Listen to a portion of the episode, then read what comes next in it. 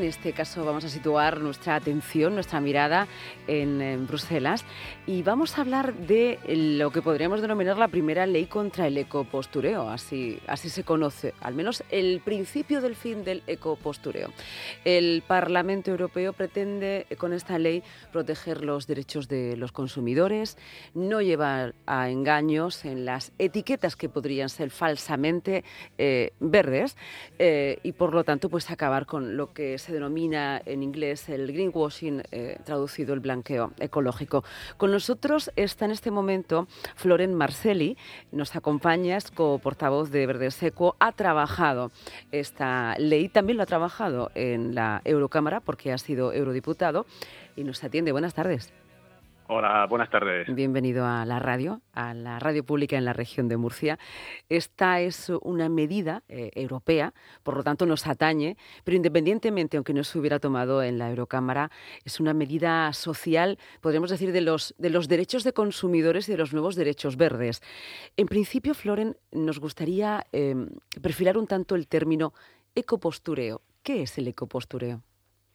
El ecopostureo blanqueo ecológico también, ¿no? que se puede llamar, lo greenwashing, como tú decías eh, en inglés, es, es una forma de, de, hacerse pasar por verde cuando no eres verde, ¿no? Y eso yo creo que todos y todas lo vemos, por ejemplo, cuando vamos a hacer nuestras compras y vemos una profusión, ¿no? De, de, productos que, que, dicen ser eh, eco, eco-friendly, respetuosos con el medio ambiente, natural, biodegradable, climáticamente neutro, y al final no aportan ninguna prueba de ser eh, algo parecido a lo que pretende ser, ¿no? Y esto es eh, un engaño. Eh, es un engaño que tiene como objetivo ser eh, una estrategia de marketing verde para vender más caro el producto, cuando este producto no es ni mucho menos verde, ecológico o sano para los productores. Entonces es, es fundamental ¿no? que, la Unión Europea en este caso eh, proteja a los consumidores contra estas publicidades, estas informaciones que son engañosas, mentirosas ¿no? en este caso, y que apostemos mm, por tener una información que sea viable, que sea confiable y que podamos saber que cuando compremos un producto, de verdad, sea respetuoso para nuestra salud y el de planeta. Porque en este sentido sería una estrategia publicitaria para personas que ya están concienciadas, o estamos concienciadas, que decimos, mira, queremos usar cada vez menos plástico o ninguno, queremos tener eh, mm, productos biodegradables y con esa buena voluntad así los adquirimos, pero luego no es cierto. Luego están eh, diseñados y fabricados a mucha distancia. Tampoco sabemos cómo ha sido el trato a los trabajadores y trabajadoras que lo han realizado. Eh, bueno, hay eh, ese engaño. Pero claro, mi pregunta, Florence, es ¿cómo evitarlo? Porque existe un etiquetado, existe una trazabilidad, pero estos productos no son ilegales, cumplen esa normativa. Eh, lo que pasa es que ahora justamente no existe una etiqueta eh, de confianza ¿no? para los, consumidores. Y de hecho lo que propone esta nueva ley de la Unión Europea que tiene que transponer de hecho España eh, en los próximos meses es que exista una etiqueta de sostenibilidad que realmente se base en sistemas de certificación oficiales o por lo menos que reconozcan las autoridades públicas. Es decir que no sea la empresa que diga pues yo he hablado con no sé quién y te digo que es verde pues eso no es esto es un engaño porque pueden mentir fácilmente. Entonces lo que se pide es que se haga una autoridad pública o una un, un, organismo independiente, un tercero, que puede decir si esto de verdad cumple con las cosas básicas para poder llamarse eh, verde. Entonces esto realmente es un paso adelante enorme, donde vamos a poder evitar, por ejemplo, pues que empresas de botellas de plástico que no son para nada ecológicas dejen de decir que son ecológicas porque han plantado dos árboles, no sabemos dónde, no sabemos cuándo, ¿no? Entonces realmente pues es un paso adelante que permita proteger a la persona consumidora y que tenga una información fiable y transparente para tomar decisiones realmente basadas en la verdad y la realidad eh, de, los hechos. ¿Qué hace un producto verde? ¿Cuáles son los parámetros que lo hacen verde? Y además así lo aprendemos si esta tarde vamos a hacer la compra o la están haciendo ahora mismo mientras escuchan la radio. Pues yo creo que son eh, productos, primero, que son eh, duraderos, por ejemplo, ¿no? Mm. Y de hecho ese es el otro punto importante, si quieres, que volvamos luego sobre, sobre esto, que es la obsolescencia programada, ¿no? Tienen que ser productos que duren en el tiempo, no que realmente a los meses, a dos meses, al año, eh, ya no sea usable. Al mismo tiempo, son productos que se pueden, por ejemplo, reparar fácilmente. Muchos productos hoy en día, por ejemplo, cuando ya no funcionan, ya no se puede hacer nada con ellos, hay que tirarlos. Y de hecho esto es el gran problema de la sociedad del usar y tirar. Y yo creo que esta ley justamente va en contra del usar y tirar. Entonces, son productos que son realmente duraderos, sostenibles, reparables y que eh, pueden servir eh, mucho y mucho tiempo. Y aquí justamente va con lo que decía justo antes, con el fin de la obsolescencia, obsolescencia programada, que me imagino que muchos y muchas sabéis ya lo que es, ¿no?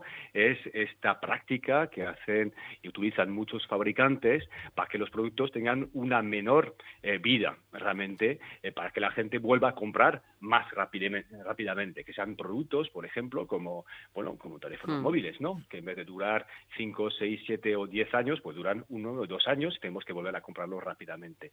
Y esta ley lo que hace justamente es decir, ya basta, ya basta de eh, no hacer productos que sean durables en el tiempo, sino que vamos a poner pues unas nuevas normas que permitan justamente que la durabilidad sea mayor para los productos y eh, animar justamente a los productos, a los consumidores, comprar estos productos que duren más tiempo. Y esto es bueno, eh, yo creo que tanto para el planeta y sobre todo para nuestro bolsillo.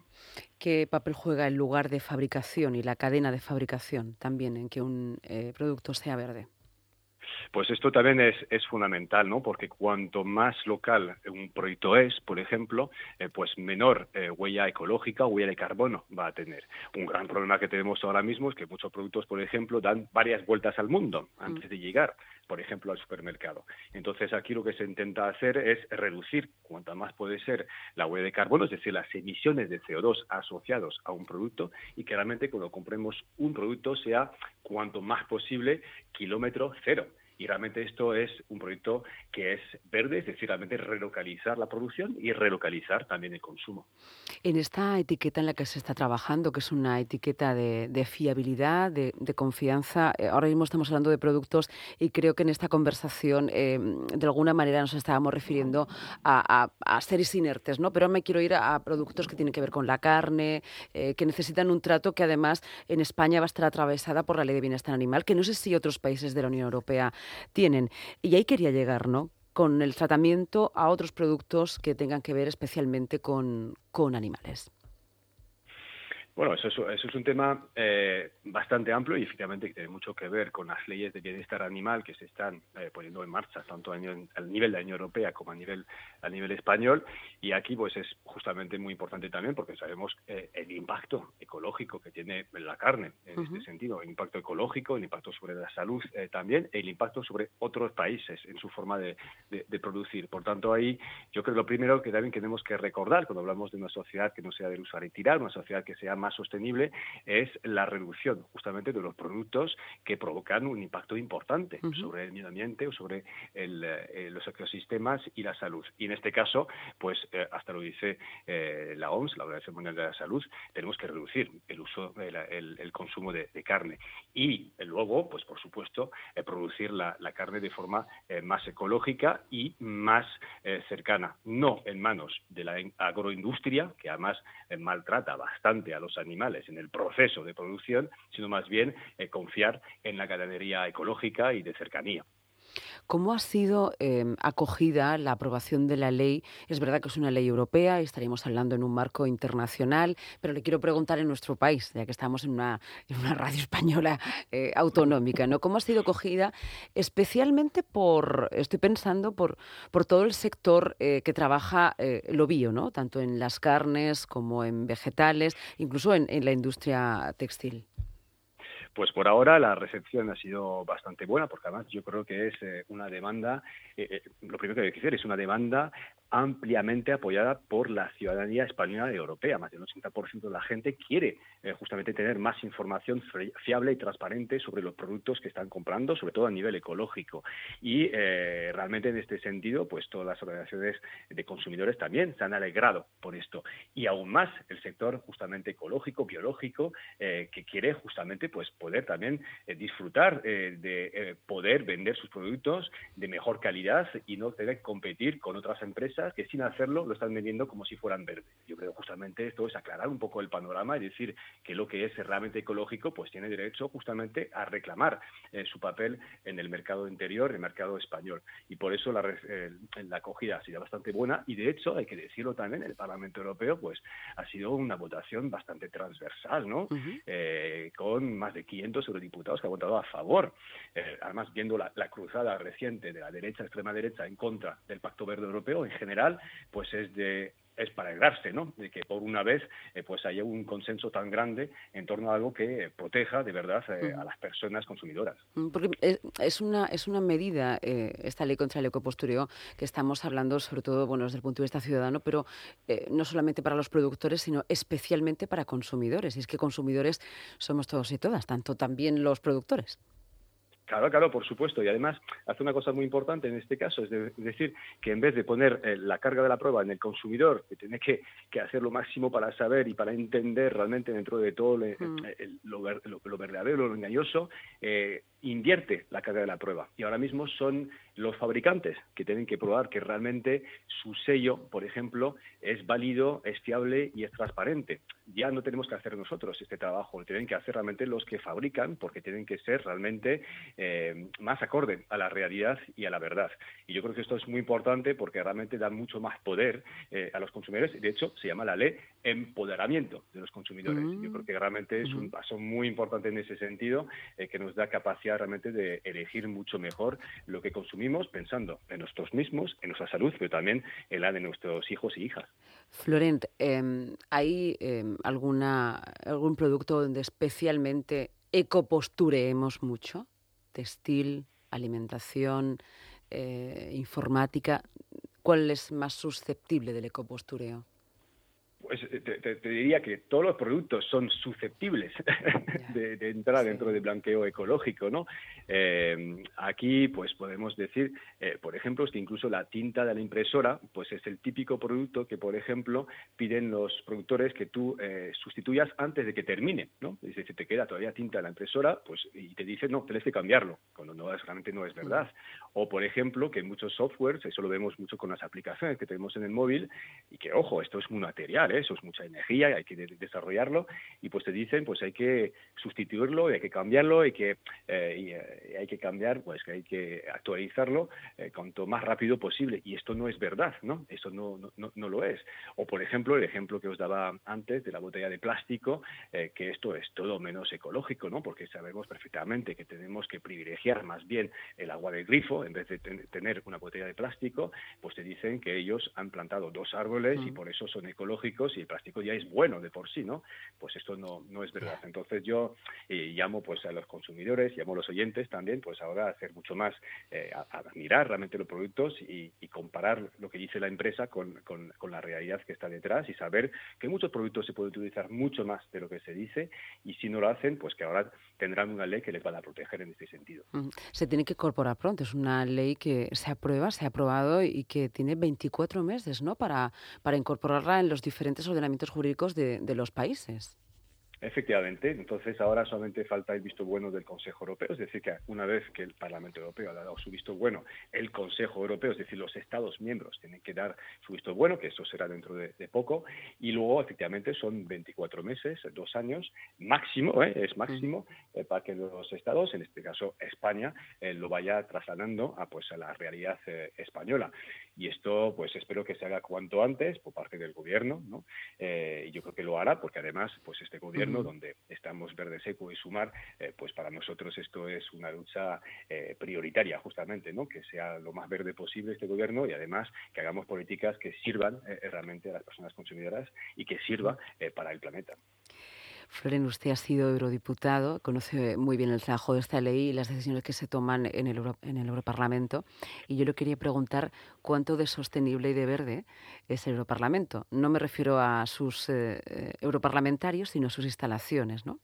Eh, si reciben ustedes un, un móvil o diferentes móviles, si las botellas son de plástico, si se usan mucho y tiran los vasos, si la energía es eficiente.